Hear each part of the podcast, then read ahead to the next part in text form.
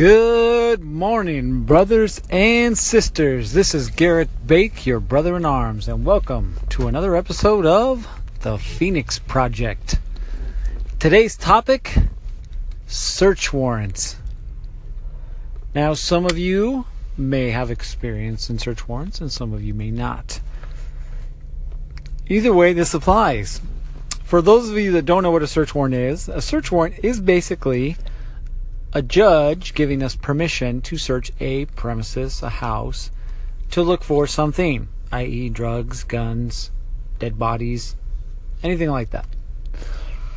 So, where I'm currently at, I supervise a group that investigates um, drug organizations.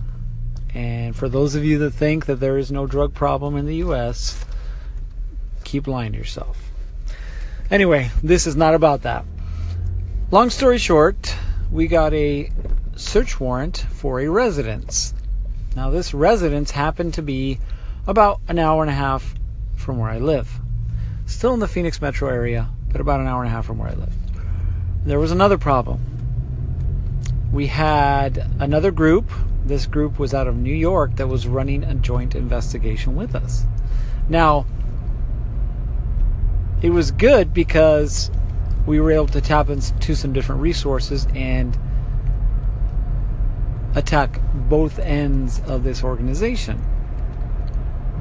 Here's the problem New York, who was running point on the case, decided that they wanted to serve their search warrants at 6 o'clock in the morning.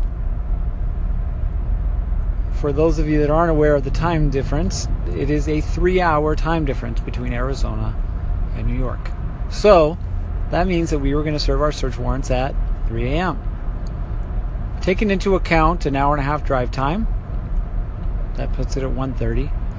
The fact that I need some time to get ready, that puts it at 1.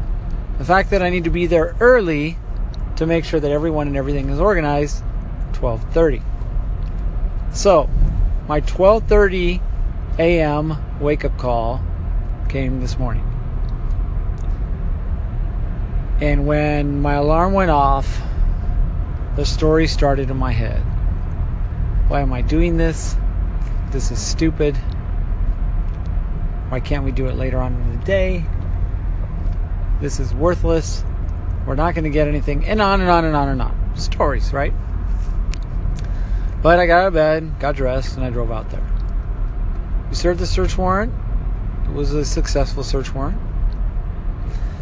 And as I was finishing up, I started to think to myself. I started to ask myself why I was feeling this way. Why I was unwilling to do the work that I had committed to do. And it kind of caught me off guard. Because when you think about it, anything in your life that you've signed up to do, but you're doing it grudgingly, there's two one of two problems. One, you're not in integrity, right? Because you said you were going to do it.